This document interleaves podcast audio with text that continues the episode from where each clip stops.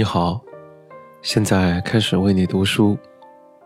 极简主义，锚，也就是 anchor，是从船上抛下去那个锚，固定这个船在水中的位置的那个锚。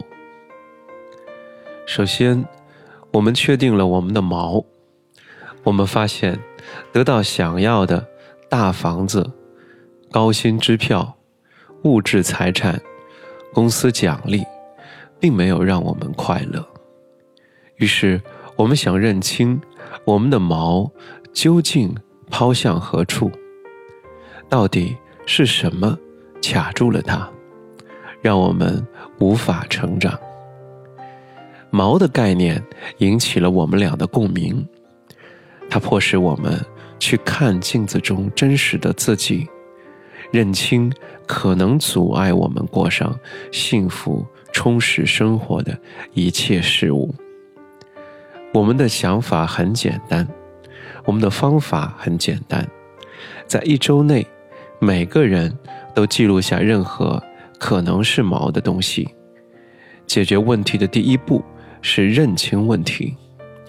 随着时间的推移，我们的毛列表越来越长。这周结束时，Joshua 列出了八十三个毛，Ryan 列出了五十四个，那可是很多的毛。下一步是弄清重点，我们开始把列出的毛按优先顺序排列，分成两类：主要毛和次要毛。主要毛是那些明显的阻碍我们自由的东西。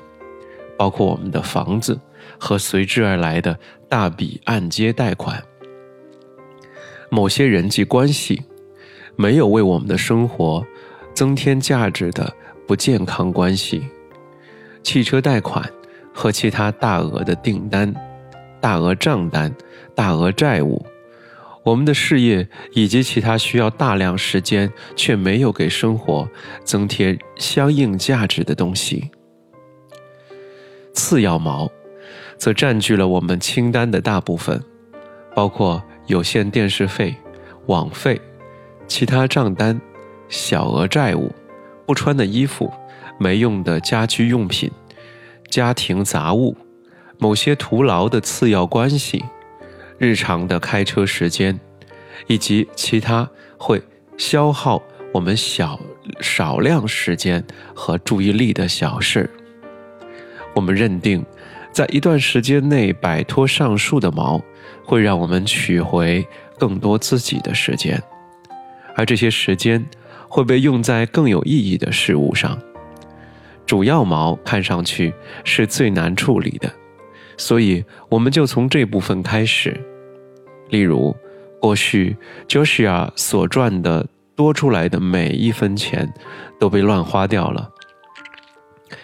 给他带来了额外的债务，他不再旅游、度假或者吃豪华晚餐了，因为他所用的钱都用来还汽车贷款和巨额的信用卡债务。虽然有着非常充裕的收入，他的债务却高到了不可思议，超过了六位数。最终，经过两年的时间，我们终于还清了车贷和债务。其他的主要毛，也是用类似的方法解决的。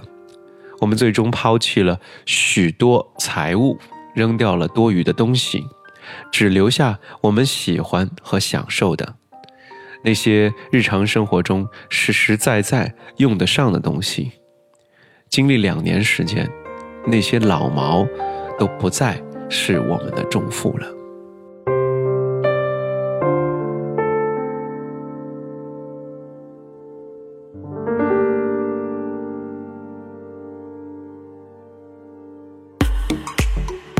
如果你喜欢我的音频，欢迎在评论区留下你的留言，或者给我点赞。